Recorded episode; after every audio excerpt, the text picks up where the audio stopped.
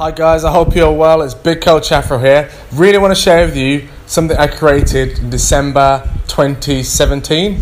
No, actually January 2017. So basically nearly a year old. Over a year old. No, actually I created it in January 2018. Let me get that right. So I created it then. So basically it's science behind fat loss. It's a three-part video series that breaks down into food part one, calories and macros, food part two, quality and micronutrients, food part three, portion size and balance. So really excited to share this with you because I think it's an easy, easy, easy way to understand food. If you're confused about it, don't understand what calories are, don't understand what macros are, these are going to be three parts I'm going to give you over the next three days is to get you clued up on your nutrition so you can make some smarter decisions, start to lose fat, and yeah, get full great and get a great result. So nice, simple to use. I hope you enjoyed these episodes. If you do, please consider going to iTunes and giving it a review. I'll catch you guys later.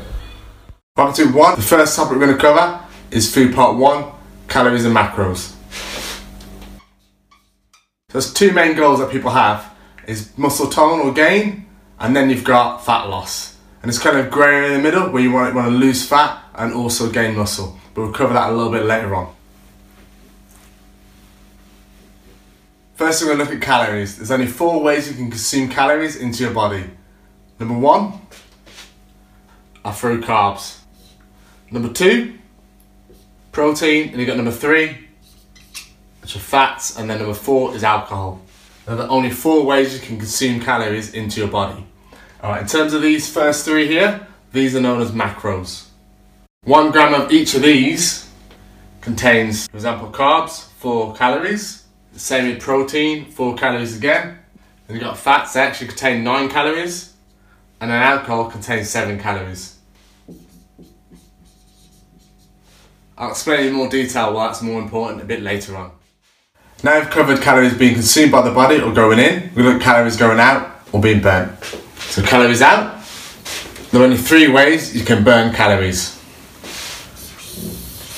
Number one, at rest, which is also known as basal metabolic rate. And the second way you've got by processing food, which is called thermic effect. So basically when you consume food being digested in your system, that burns calories. Then lastly, you got based on activity levels. So the more active you are, the more calories you're to burn. All right, now we're to cover calories going in versus calories going out. Okay, calories being consumed. So as we just covered earlier on, so calories going in versus calories going out. As we said, there's only four ways calories can be consumed. Number one, via macros, which are carbs, proteins, and fats. And another one is alcohol. And then you got calories going out, on only three ways again. Number one, by at rest. Number two, by processing food. And then lastly, number three, by activity levels. And the ones that we can really influence are macros, alcohol, and activity levels. So calories going in versus calories going out is energy balance. So depending on your goal, if you're looking for muscle gain or tone, versus fat loss, this plays a massive part. Calories going in versus calories going out, energy balance. So you want to really tip this in your favour. So let's put this energy balance into practice. So I got a guy called Bob who wants to put five kilos of muscle on. Bob currently weighs 75 kilos and wants to weigh 80 kilos.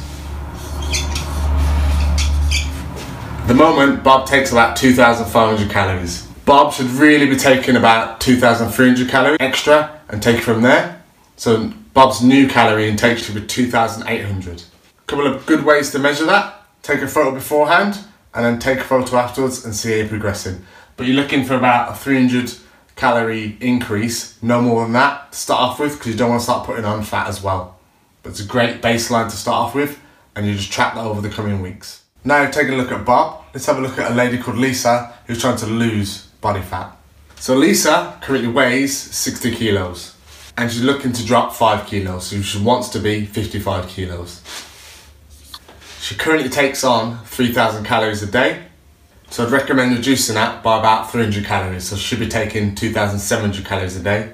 And again, you want to track that by taking photos. You won't notice the little difference when you drop by 300 calories. She took a dramatic drop to like 2,000 calories, she'll definitely notice a difference and then you might not be able to sustain it for a long time. And you really want to make some long lasting changes with this. So 300 calories should be enough. So that should be Lisa's new calorie intake. Now first macro we're going to look at are carbs. And there are three main sources you get carbs from. Number one, starch-based carbs. So things like cereal, rice, bread, oats, potatoes, etc. Then you got number two, which is fruit, and that can be any kind of fruit. And the third one vegetables. So let's take a look at that in more detail now with some examples. So first example we've got is one banana, which is equivalent to about 100 calories. Then you've got one apple, we'll say gala, which is equivalent to about 70 to 80 calories. And then you've got like half a cup of rice, that's cooked, we'll go with brown rice, which equals about 125 calories. Then you've got one slice of bread, which equals about 80 to 110 calories. We'll say wholemeal bread here, so brown bread. And then lastly, you got frozen veg. And we'll say roughly about a bowl full. around about 110 calories, which is equivalent to about a fifth of a packet of that. All this will become clearer when we look at week three, portion size and balance, in terms of which ones to go for for options. Next we're going to look at protein. Protein is essential if you want to change your body shape, i.e., put on muscle or tone or for fat loss. There's two main reasons we need protein in our body to maintain muscle and also to build muscle. It's also great for hair, nails, and skin. The main four sources of protein come from one, meat, two, fish, three, eggs, and then you get number four, supplements. We'll cover all the sources of protein later on, but they're the main four ones. Now let's take a look at that in more detail. Here are some examples. So meat, generally speaking, chicken, duck, goose, turkey, etc., pork, all contain roughly 24 to 30 grams of protein. And then you got fish, which is pretty much the same. And then you got eggs, which are around 5 to 6 grams of protein per egg. And lastly, got supplements All range roughly about 24 to 25 grams.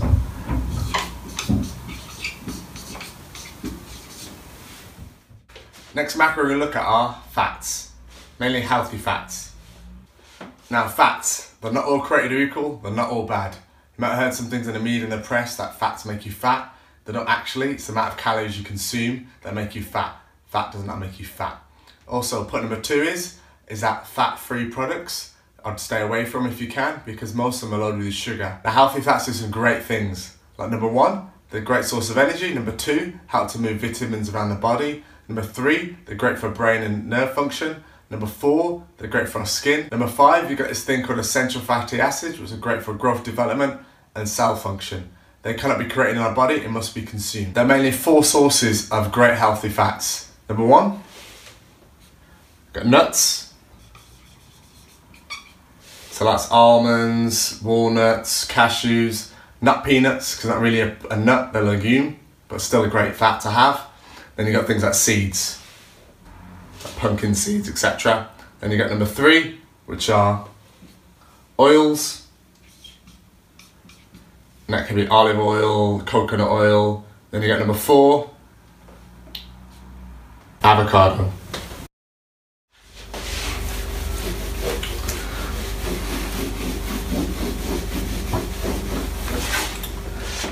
Here's some examples of some healthy fats. So nuts, for example, and I'd say about a palmful, around 30 grams.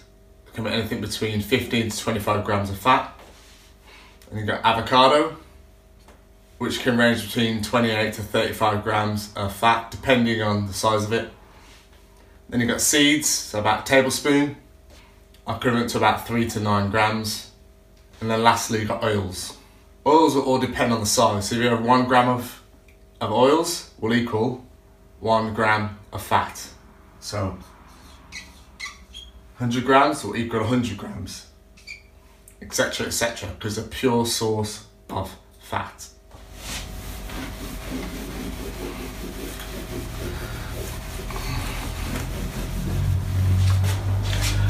And the last way we can consume calories into our body is via alcohol.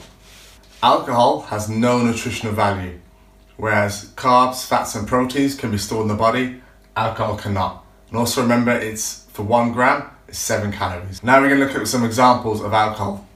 So, for example, spirits. So, one shot.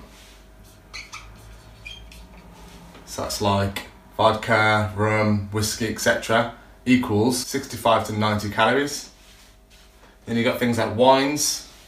So that's one glass of wine, which is about 125 milliliters, is equal to 70 to 90 calories. And lastly, you've got things like beer, ales, and ciders, which can range between 150 to 290 calories per pint. So if you look to drink anything, the best way to look at it is spirits first, because then you can have it with a mixer like a diet Coke or diet Pepsi, less calorific. Then you're looking at wines, and lastly, beers, ales, and ciders. But if you can avoid alcohol altogether, that's probably the best way if you're looking for that compositional change or body shape change, for fat loss or muscle gain or tone. Alcohol is going to play a massive part in that. Now we're going to look at the body's preferred energy sources in order. So, the first one being alcohol. So, the body will try and burn alcohol first as a fuel source out of any of the macros. And number two, you've got carbohydrates. Number three, fats. And number four, protein. So if you have a big bingey weekend with loads of alcohol, the body's going to try and get rid of that first as an energy source. So you might not lose weight that weekend.